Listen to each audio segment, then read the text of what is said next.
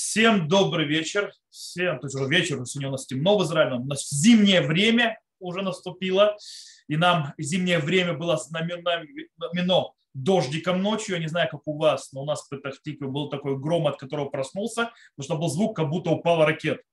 Был такой взрыв огромный, а потом услышал льющийся дождь. Так что у нас зимнее время, у нас зимнее настроение и 3 плюс 30, несмотря на дождь. Э, окей, у нас сегодня мы начинаем нашу очередную рюмку чая с раввином, и у нас пришли весьма интересные вопросы. Э, некоторые вопросы, скажем так, э, мне пришлось перевернуть кучу источников, и я не нашел на них ответа, сейчас поймете, о чем я говорю.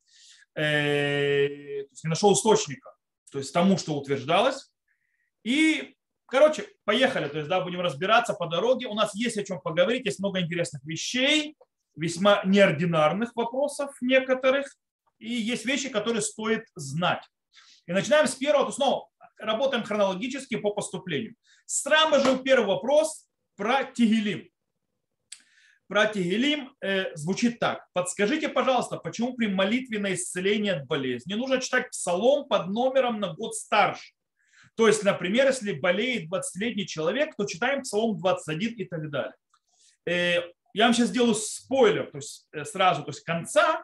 Э, я не нашел источник тому, что нужно читать Псалом по возрасту. Просто нигде. Кроме Хабада. То есть в Хабаде есть такой обычай. Кроме этого, не нашел ни одного источника на это. То есть, да, что нужно читать так. Теперь, зато я хочу обсудить вообще вопрос, на фоне этого вопроса, вопрос, а можно ли вообще читать псалмы за больного? Есть огромная тема, э, весьма большая проблема. У нас есть гмара в трактаде э, Сангедрин, которая говорит очень интересную вещь. Она говорит, что один из тех людей, у которого нет удела в будущем мире, это человек, который шепчет на болезнь, то есть ламака. То есть далухеша ламака шепчет Э, на всякий, то есть э, на рану или на что-то другое, то есть э, и объясняет, Гмара имеется в виду, то есть что речь идет о человеке, так говорят комментаторы, который говорит стихи Торы или Танаха ради излечения. То есть человек, который стихи Торы или Танаха ради излечения, у него нет дела в будущем мире. То есть так говорит э, Мишна. И Гмара там объясняет, то есть Гмара там разбирает и говорит, что по мнению Раби Йоханана, э, что, рак, что запрет только когда человек э, плюет вместе с прочтением, тогда у него нет э, удела в мире. Но многие считают, что ничего подобного, запрет он существует и также, когда э, человек просто говорит псалмы ради, то есть говорит стихи, Торы Танаха ради излечения. И Рамбам пишет по этому поводу, он приводит мнение Рава Рабиханина, что даже не, не, не без плевания, то есть, да, так, на, на ранку или что-нибудь в этом роде, э, нет у человека удела в будущем мире, и так принято на Галаху. Нельзя врачеваться, нельзя использовать слова Торы, слова э, всякие стихи ради лечения. Рама пишет вообще, то есть следующий вопрос, я просто зачитаю на иврите, чтобы вы понимали, о чем речь. Э, я решил, то есть я пришел этот вопрос, я решил то есть, один раз навсегда объяснить эту тему, чтобы люди знали, о чем идет речь, и чтобы не играли с этим. Сказано, галухешина макава кра пасук минатура. То есть человек, который шепчет на рану, то есть на болезнь и говорит стихи с Торы, ло дай лахем шем бихлам минахшим вахуврим, или шем бихлала куфрим бетура. Недостаточно им, что они э, нарушают запрет минахеш, э, это один из запретов Торы, и плюс ховер хевер, то есть я сейчас просто не помню, как сказать по-русски, но скорее всевозможные всякие колдовство, всевозможные, и всякие, скажем так, э, шаманства, э, и он нарушает. То есть этот запрет, этот запрет. Я не буду входить, то есть каждый запрет, что он значит, его определение, но он также является куфер Тора, отрицателем Торы.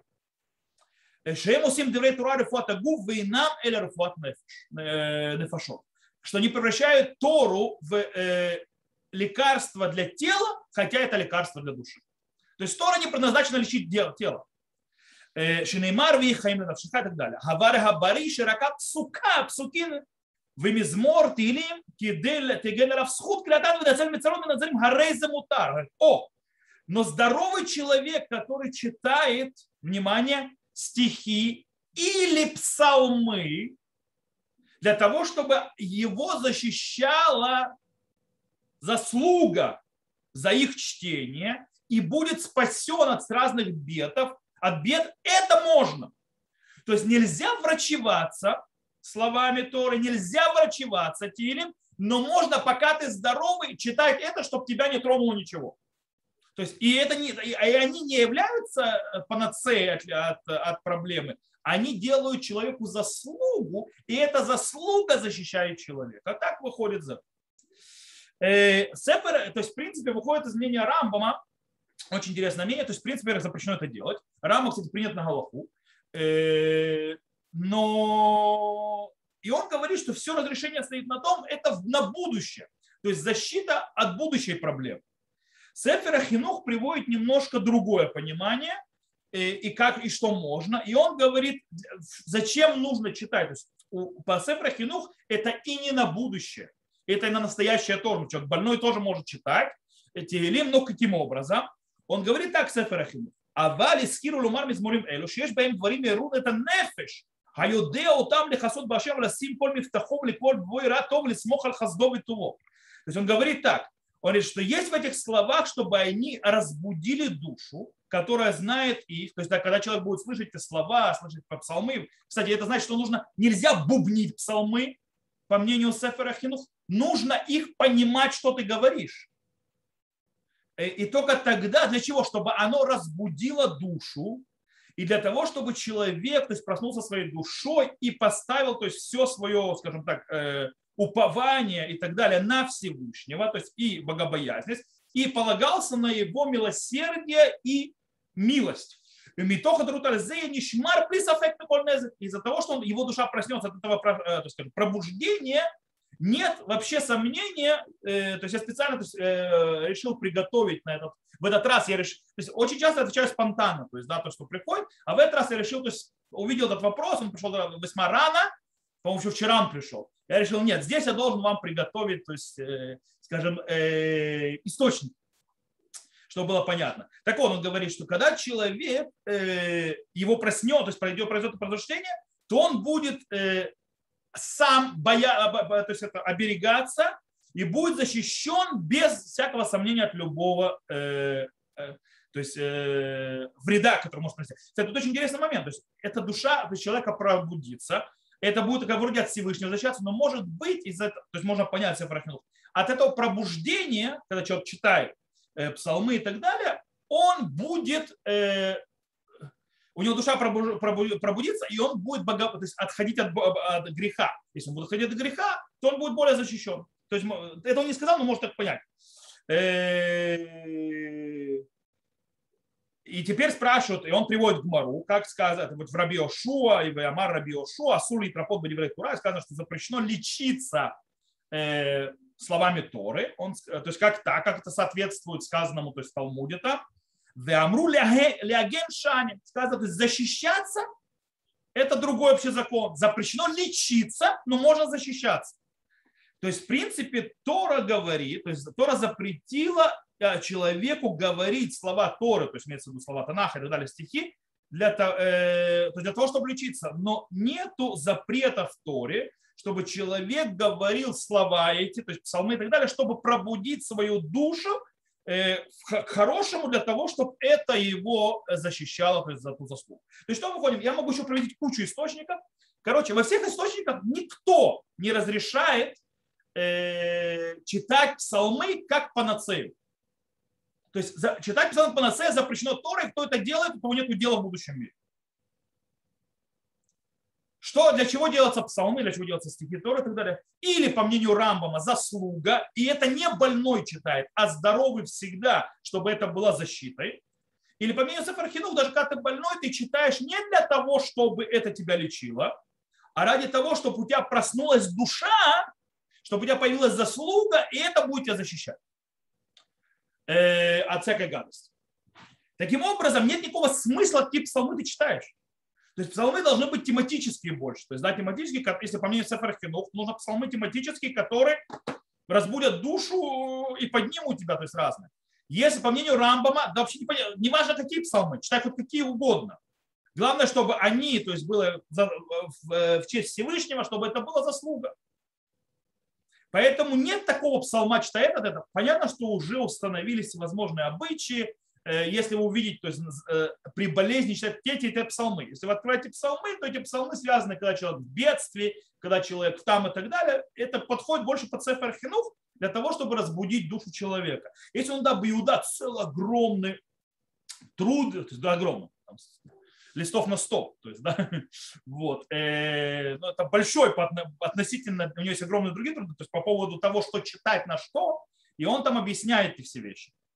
Э, в любом случае выходит из этого, что нет никакого вообще обычая, нет никакого источника читать псалмы по возрасту. Не знаю, кто это придумал. Э, точнее, я знаю, кто это не придумал, не знаю, может, какой-то источник в Хабаде есть. Это написано в Хабаде в Хабаде, и, скорее всего, то есть читают не в 20, то есть, допустим, человек 20 лет, читает 21, это как бы на будущий год, чтобы, то есть, как бы так это объясняется, чтобы болезнь человека не увела, скажем, в могилу. То есть, ты как бы читаешь на что и следующий год будет, то есть ты будешь приговорен.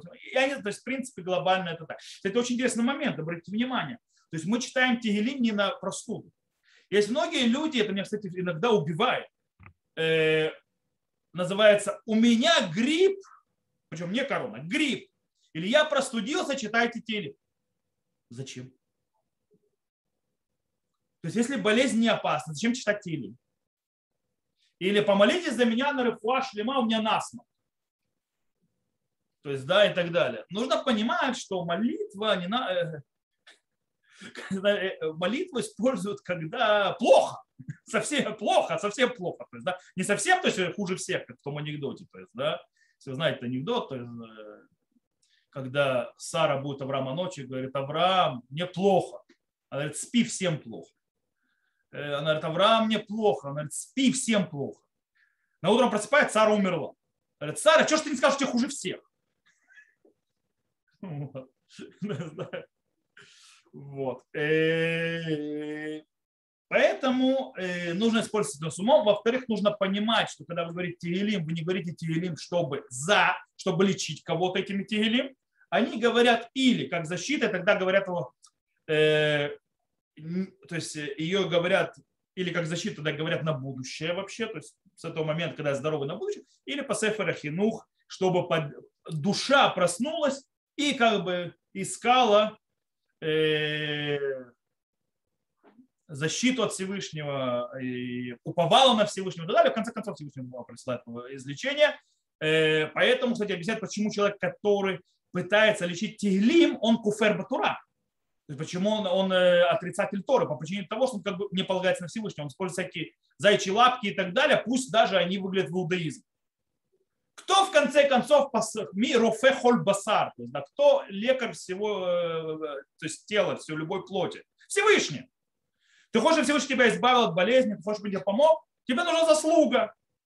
Как заслугу добиваться? Есть несколько, есть да, те же то есть труд, то есть работать хорошо, соблюдать. А есть, то есть называется всегда изучение Торы поднимает э, заслугу. То же самое с стили. Особенно, когда у тебя душа просыпается, делаешь чуву и так далее. Вот оно и работает. Э, это очень важный момент, и я надеюсь, что теперь это становится понятно. Окей? Я думаю, что с этим вопросом мы разобрались, и теперь он более понятный, и люди понимают, о чем мы говорим. Окей, следующий вопрос. Следующий вопрос, он очень интересный. Я переспросил специально задающего вопрос, потому что вопрос я могу... Нужно стать архитектором, чтобы на него э, объяснить, чертежи показывать и так далее. Или глобально человек хочет понять конструкцию. Чем задал вопрос? Следующий вопрос. Расскажите, пожалуйста, как сконструирована микро. То есть, да, я задал вопрос, что имеется в виду, то есть, да, он чертежи показывает и так далее, или как это работает. Он сказал, как это работает глобально. Окей, если это работает глобально, да объясню. Сначала, что такое мир? У нас галаха есть, что человек, чтобы очиститься от определенных видов ритуальной чистоты, должен окунаться в разные источники. Это Мишна. Мишна, которая говорит, то есть есть четыре уровня очищения от разных то есть, вещей. Э, вот. И, допустим, человек, который не чист, э, женщина, которая не чиста, прошу прощения, э, нечистотой неды, или человек, который сидел там, где прикасался к женщине, которая не да, то есть э, не да, этот, э, когда она сквернена, то есть ритуальный часов, это связано с нормальным женским ходом месячных, с месячного цикла. Еще зыва. Зыва – это когда тоже кровь оттуда, но она не в правильное время, она считается, рамбан считает, что болезнь и так далее. Нужно окунаться в миг. Миква должна быть природа, то есть это чем отличается, есть, а человек, кстати, который зав, мужчина, у которого тоже есть проблема, скажем так, э, с половой системой, которая выделяет определенное выделение и делает его ритуально нечистым, там, кстати, миква не подходит, там нужно более высокий уровень, там нужен э, источник живой воды. То есть, в принципе, майян, то, что называется. Э, так вот, что такое миква? Миквы должна быть несколько у нее условий. Во-первых, там должна быть стоячая вода. Вода должна не течь, то есть да, она должна стоять, это называется шгорен. Э, она должна быть 440 СА, это приблизительно, зависит от того, это и спор, это 600 литров, 4 литров. Короче, это, в принципе, говорят, э, это ама аля ама баром шаошамо. То есть, да, это, в принципе, локоть на локоть в высоту 3 локтя. Локоть около 40 чем сантиметров. Есть спор между Хазунышем и Аграфней, сколько точно это литров. Э, много литров, несколько хороших сотен литров. Вот. Э, вода. Теперь эта вода должна быть живая. Что такое живая? Это не может быть вода, но набранная с крана.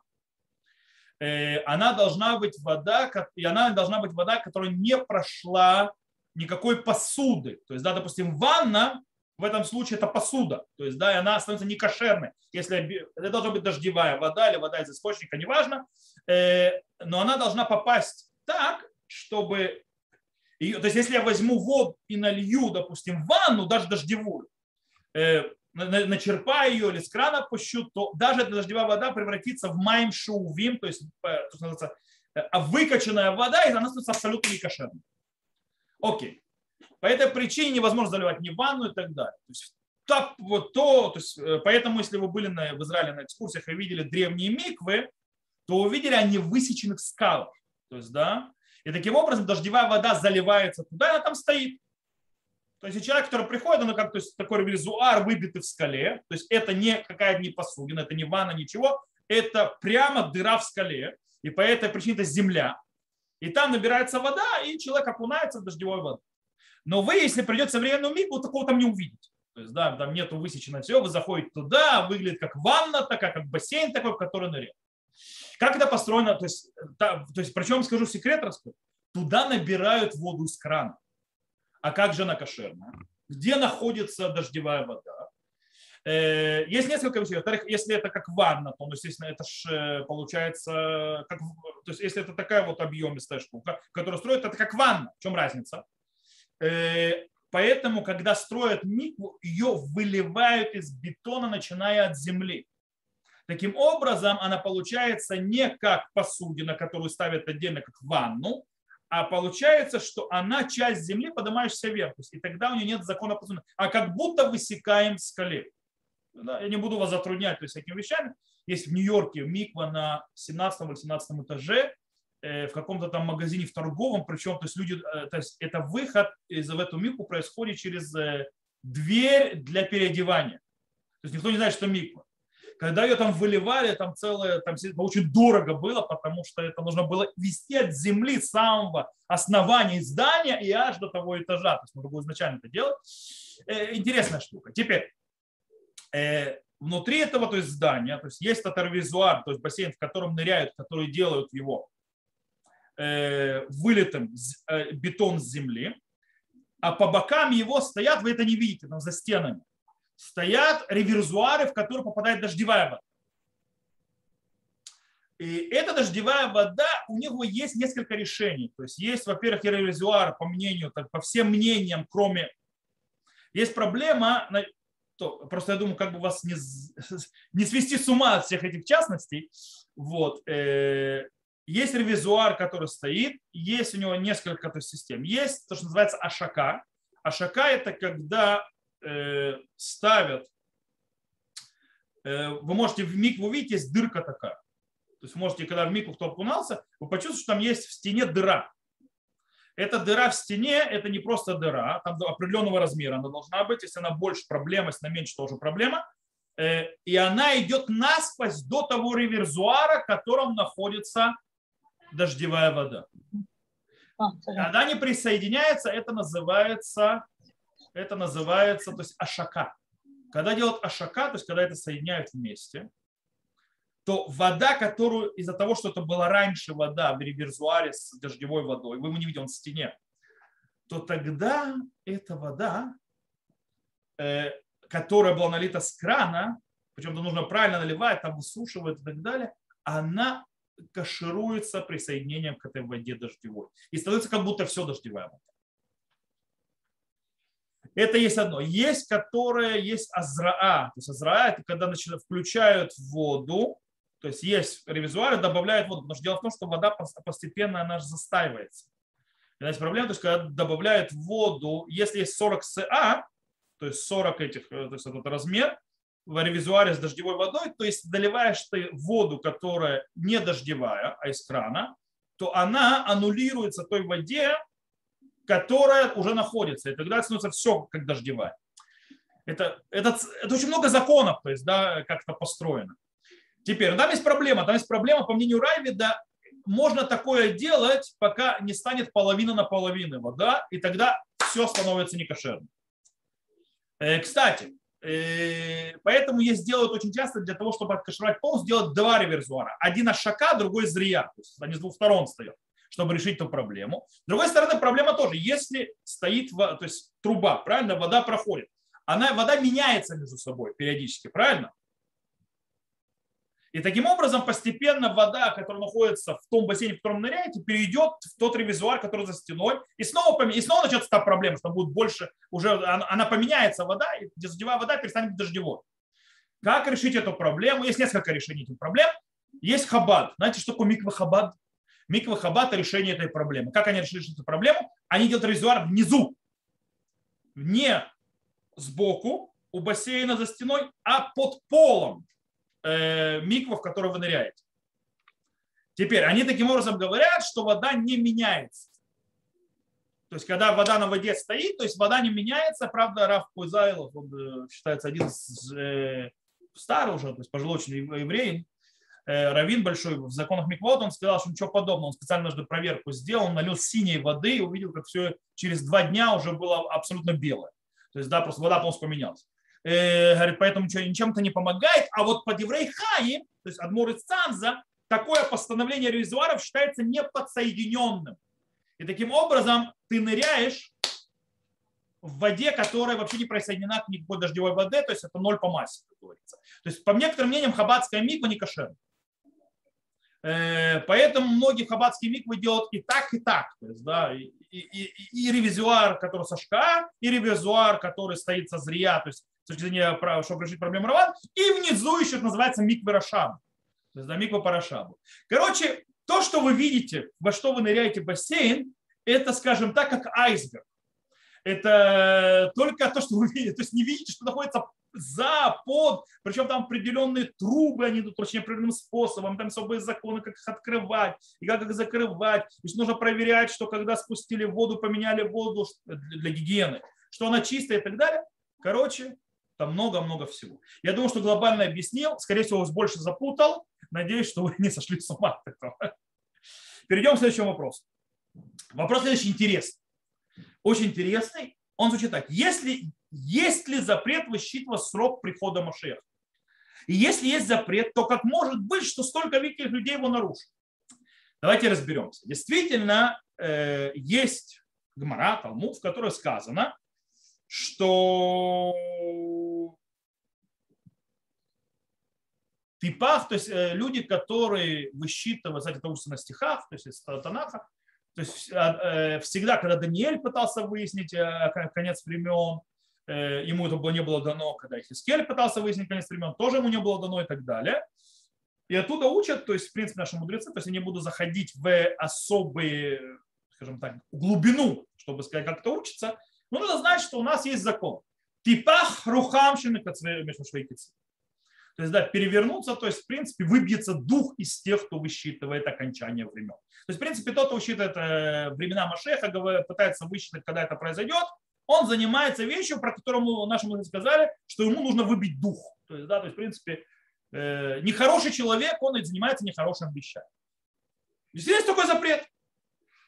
И человек действительно задает вопрос справедливо. А как же есть великие люди, которые таки да высчитывали? И у нас есть этому э, вроде бы как бы и свидетельство, причем не только сейчас. То есть, да, когда там тот-то говорит, Машех придет сейчас, Рав Каневский что-то сказал. Правда, Рав Каневский, когда что-то говорит в этом деле, я очень пытаюсь делить на двое, потому что это проходит 15 тысяч э, ну, 15 тысяч, это проходит, короче, секретарей, так называемый, точнее, в основном сегодня известный Янке, это его внук, через которого все это проходит, а поэтому не знаю, где правда, где ложь, где украшение вещей. Только когда слышно его. Но, скорее всего, Равканевский тоже это говорит периодически. У нас есть весть, что Рамбан, Рамбан написал, есть там в книге Диспут, он пишет, еще в нескольких местах, он пишет дату, то есть он пишет год прихода Машеха. Э, кстати, этот год, время уже прошло. То есть Машех не пришел. Э, и он единственный. Да как же так? Как может быть? Есть на это несколько ответов. Первый ответ, который есть очень интересный, э, что мудрецы не говорили, что это дата, когда придет Машех. Они говорили, что эти даты, они то, что называется мисугалим, то есть имеется в виду, что они особые даты, особое время, когда может произойти что-то что-то грандиозное, включая приход Машеха. То есть это то, что может произойти. И что у этого как бы, что у этой даты есть особенность, то есть да, какое-то чудо может произойти, какое-то знаменательное событие или что-то такое, и это что не произошли. И действительно, если мы посмотрим на даты, которые давал Рамбан, которые давал другие и так далее, то мы увидим очень интересные вещи. Мы увидим, что это время, когда, допустим, начались Богдан Хмельницкий, или какие-то проблемы другие, вплоть до того, что последние даты, которые выдавались, была война шестидневная в эти даты, которые были сказаны. Э, то есть мы видим, что какие-то кардинальные перевороты, кстати, были даты данных, когда произошла, э, то, что называется, э, производственная революция, то есть, то, что называется Мапхата Асиатит. То есть когда начались заводы и так далее, когда начал серьезно изменяться мир и быстро развиваться с точки зрения технологий и всевозможных изобретений, но Машех не пришел. То есть, в принципе, эти даты, они особенные. И если не проходит Машех, то они переворачиваются на что-то другое. То есть, в принципе, они не занимаются раскрытием прихода Машеха конца времен, они просто показывают особые даты. Объяснение очень интересное, но тяжело, э, то есть, скажем так, э, тяжело его принять, э, кому оно интересно, кому оно подходит, пожалуйста. Есть Абарбанель. Абарбанель говорит очень интересную вещь. А Барбене говорит, что весь запрет высчитывать, когда придет Машех, это если ты высчитываешь через астрологию или высчитываешь звезд и так далее, говорят точную дату. Это запрещено. Но изучать книги пророков и через книги пророков приходить к выводу, когда это должно быть, это можно. Почему? Он говорит, потому что если ты вычисляешь через всякие там э, астрологию, звезды и так далее, и так далее, то если это, ты вычисляешь дату, если дата не произойдет, что ты говоришь?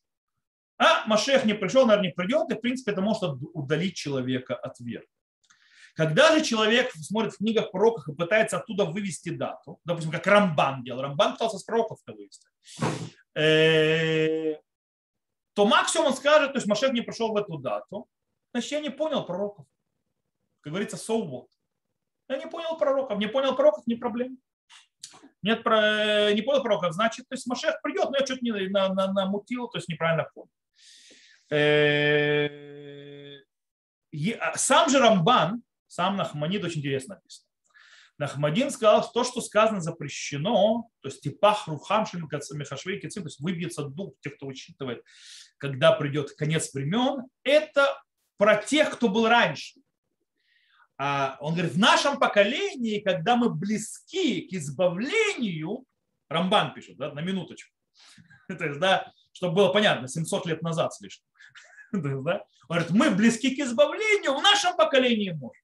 Но, в принципе, действительно, Рамбан посчитал, то есть у него должно было произойти чуть ли не, не, не при его жизни. Вот.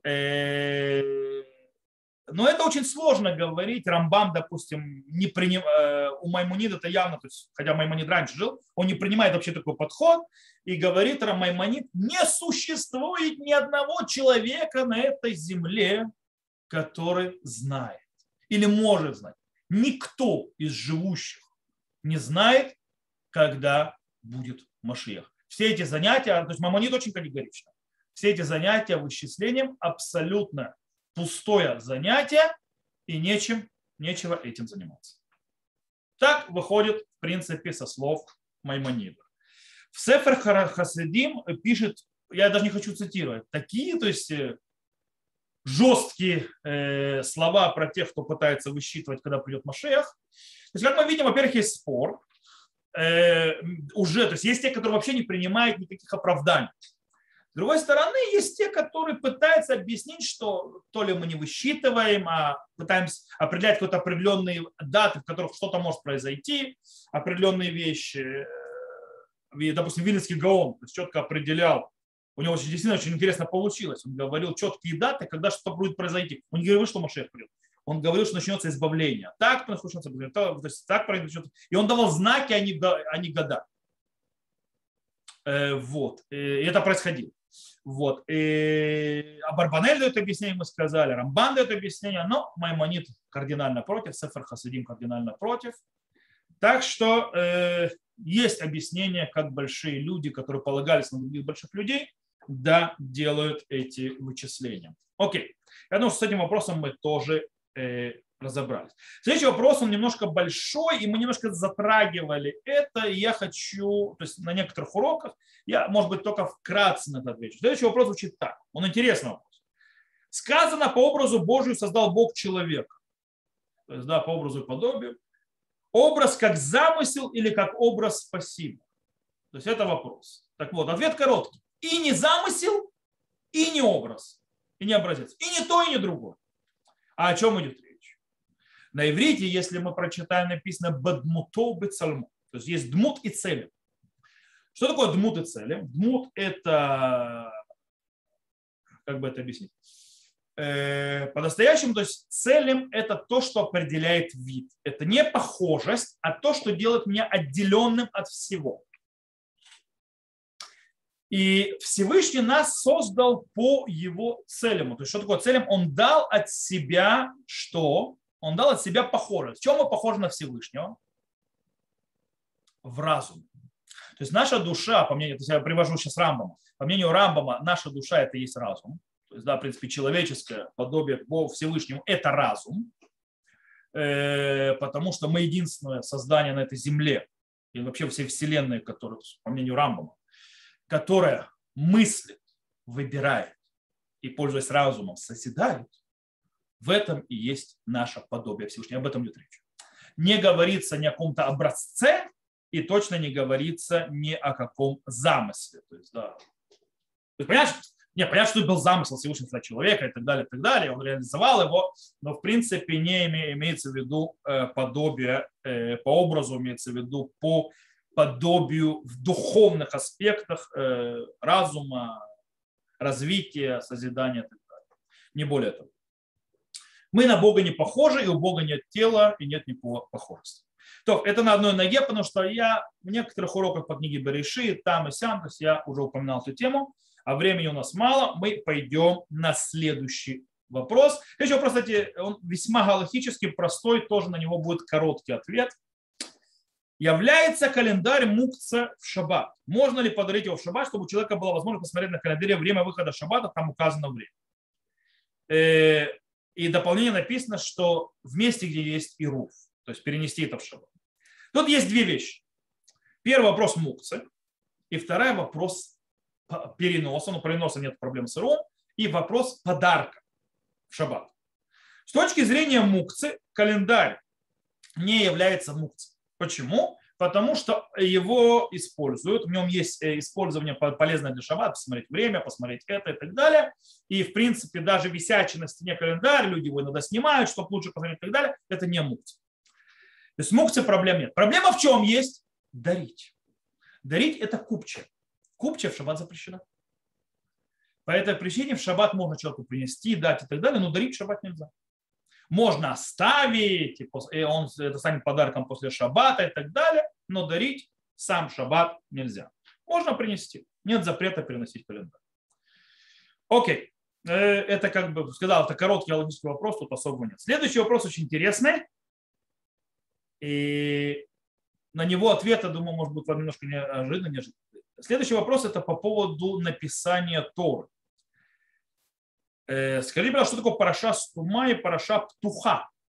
Сейчас объясню, что. Почему слова надо разделять в вертикальной линии, например, в чтении шма.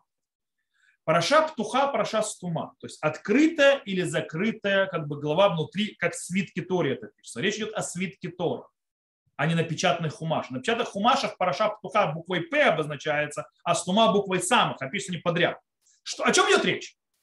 Речь идет, что написание свитка делают, то есть есть параша. Параша это не недельные главы, а параша именно какая-то тема идет. И в конце этой темы, когда она как бы вроде заканчивается, и начинается следующее, пропускают расстояние в 9 букв. Теперь, э, когда его э, пропускают расстояние э, так, что, то есть под конец строчки, так, что следующую строчку начинает с новой строки, это называется параша птуха. То есть, когда строчка бросается и переходим, то называется на новый абзац, называемый, только без отступления, как, э, а сразу начинаем. Это параша птуха. Теперь, параша стума – это когда берется тоже расстояние в 9 букв, но следующая, то есть тема начинается писаться в той же строчке. То есть у вас посреди строчки пробел, у вас есть кусок в начале, есть кусок в конце строчки. Посреди строчки пробел в 9 э, букв. Это параша стума, закрытая. То есть это понятно, то есть туха осталась открытая, у нас дырка, то есть да, ничего не закрыло сзади. Стума закрытая, то есть когда строчки дальше начали писать. Все прекрасно и замечательно. Э-э- зачем это надо? Никто не знает. Никто не знает, э, почему это делается и в какой этому источник. Это традиция, так это писать.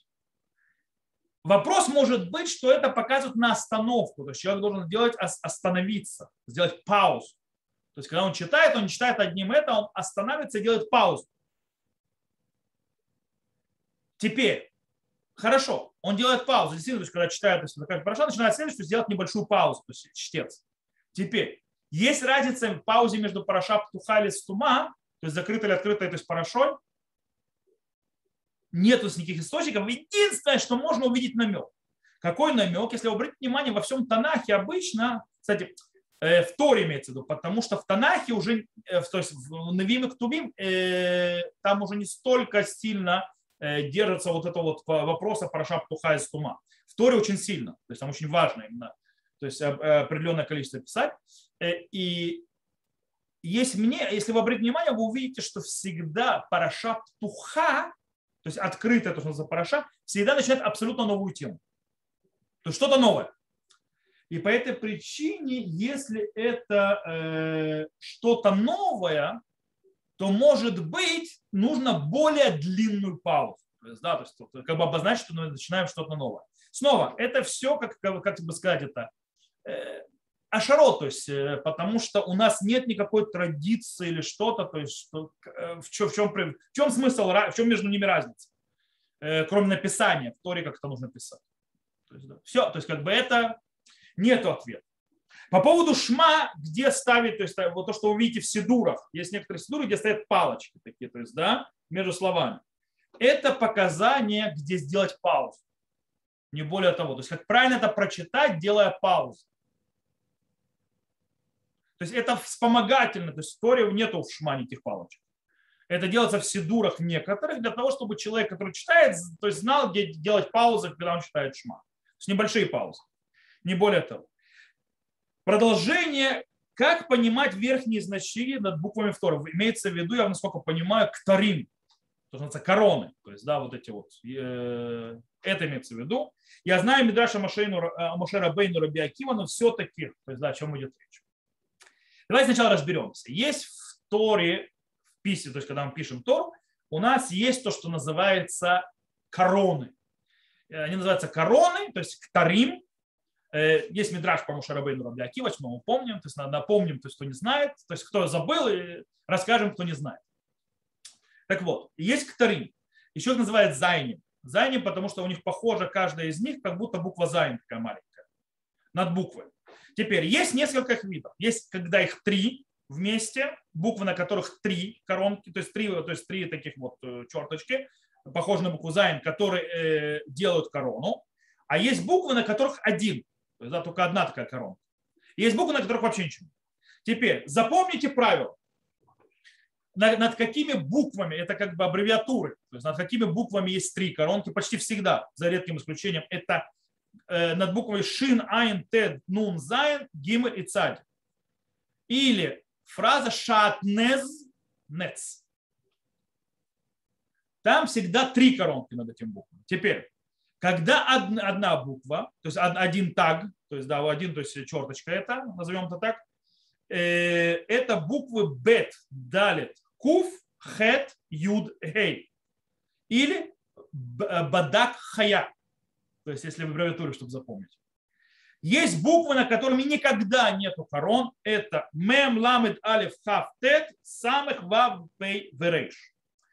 Или малехет, софер. То есть так выходит слово.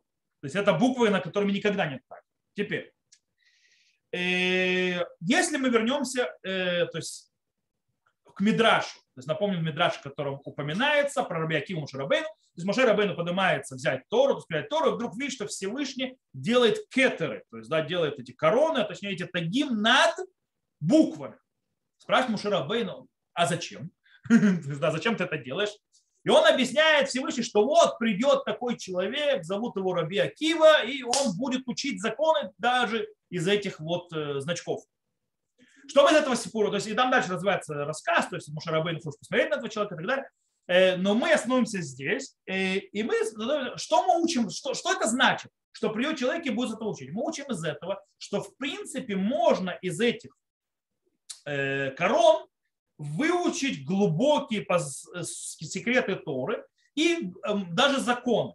Не зря Раби Акива, который, то есть, да, у него было это умение, у других видно не было, он недаром является вообще отцом всей нашей устной Торы. То есть вся устная Тора стоит на нем.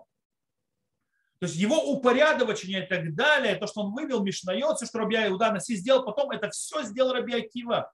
Раби Акива все это выстроил. Вот. Таким образом, э, как бы можем из этого учить. Это то, что выходит из этого. Есть еще в Кабале. В Кабале есть очень интересный момент. Э, Кабале есть объяснение, во всяком случае, про те, на которых три буквы, как бы три буквочки заняты, то есть, что называется тройной кетер, тройная кетер, то есть он, они разбивают по-другому этот шатнез наш гац. Они говорят, что это сатан аз гец. То есть это буквы, у которых, то есть они э, намекают на очень мощные силы э, ритуальной нечистоты. И для того, чтобы ее закрыть, то есть как бы и защитить от нее и обезвредить, нужны вот эти вот э, короны. То есть они ее защищают то есть как бы от вреда. Э, вот такое вот объяснение. А по-настоящему никто не знает смысла этих тагов. И мы в них, смысл их мы узнаем, когда придет, э, когда Всевышний нам раскроет с приходом Ильяу. То есть, а так мы соль не знаем. То есть это талума. То есть секрет, то есть э, укуен, окуен, окованным, э, который окутан э, дымкой и туманом. Окей, продолжаем вопрос. Вопросов, слава богу, пришло достаточно, продолжаем разбирать дальше. Следующий вопрос, он немножко галактический, но тоже интересно. Можно ли использовать антибактериальный разольный баллончик без запаха с целью дезинфекции скатерть для стола? Не будет ли это считаться стиркой, не спрей, а именно аэрозоль? То есть не видно ничего, просто распыление по отношению к тканям к твердым поверхностям. Э, я понимаю, что люди до сих пор еще пользуются от ковида, брызгают всякие э, э, аэрозоли и так далее, которые доказаны абсолютно не помогающие, нет против чего. Но, допустим. Вопрос говорит, что мы разбрызгиваем аэрозоль, то есть вроде бы как бы что-то э, попадает, на это, причем это не, как мы сказал,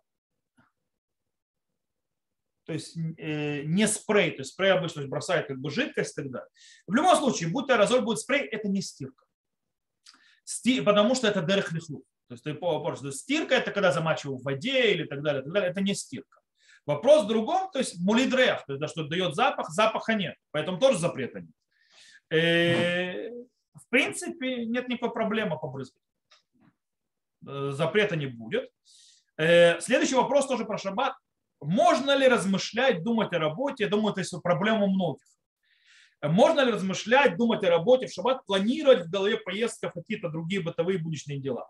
Понятно, что все это нежелательно само по себе, но иногда так бывает, что мысли лезут и трудно их оставить за бортом. Не всегда получается, как стараюсь с Божьей помощью. Я думаю, что многие это знают эту проблему. Когда ты сидишь в шаббат, и тебе начинают всякие планы в голову лезть, и ты начинаешь строить, строить план. Так вот, у нас э, есть такая хорошая песня, которая, в принципе, цитата Шуханрух, которая, в принципе, цитата из, э, из источников наших мудрецов, э, которая нам напоминает, что разрешено, что запрещено. Это учат пророка Ишаяу, который сказал Мецахав Цехав Дабердава. То есть мы учим, э, что запрещено что? Хафацеха Асурим Вегам Лахшов Фишбунов. То есть, да, Э, то есть все твои вещи, то есть будничные, то есть запрещены, то есть если с них разговаривать. И также в, э, продумывать возможные фишбунот. Гиргурим мутарим. Что такое гиргурим? Когда ты не э, целенаправленно продумываешь, то есть, да, свои всякие планы, а когда в голову лезут всякие мысли. То есть, да, вы всякие мысли о планах и так далее, то есть, когда они прокручиваются, за гирур, то есть, да, такая мысль заходит, уходит. Э, это не запрещено. Понятно, что нельзя сделать так, чтобы это переросло в обдумывание, а потом еще в разговор с, э, с кем-то. Тогда мы точно уже нарушаем. Поэтому гиргури мутары. То есть, знаете, то есть есть песенка, э, которую поет за шаббат хафа цеха ага сурим лахшов хижбунот и так далее. Это напоминание вам, что можно, что нельзя. Хорошая песенка специально поют в шаббат. Вот, э, за столом. Окей. И сейчас следующий вопрос, последний из оставшихся, весьма интересный. Он затрагивает огромный аспект имущественных вопросов. Вопрос назад, существует ли воровство и тому подобное между мужем и женой? Может ли один из супругов взять себе определенную сумму из общих средств, не удавив при этом другого супруга? А может один из супругов взять, бан, э, скажем, банк, карту, взять, скажем, банковскую карточку другого супруга и пойти купить себе что-либо или даже снять деньги без его ведома, если вопрос кажется, э, окей, то. Может ли быть, может ли муж украсть у жены или жена украсть у мужа? Глобально может, но не всегда. Э, кроме всего прочего, кроме имущественного вопроса, здесь есть очень огромный вопрос доверия. И очень, и шломбай. Я очень не советую для здоровости семьи делать в тайне какие-то покупки от э, супруга или супруги. Это очень нездорово. Это, скажем так, почти рецепт для ссор и проблем. Лучше всего изначально обговаривать вещи и решать их правильно делать. То есть, да, допустим, человека есть прав. То есть тоже человек не может сказать, а можно мне, а можно мне, а можно мне и так далее. Можно определить вещи, которые не надо договариваться изначально, и вещи, которые да, надо договариваться и обговаривать.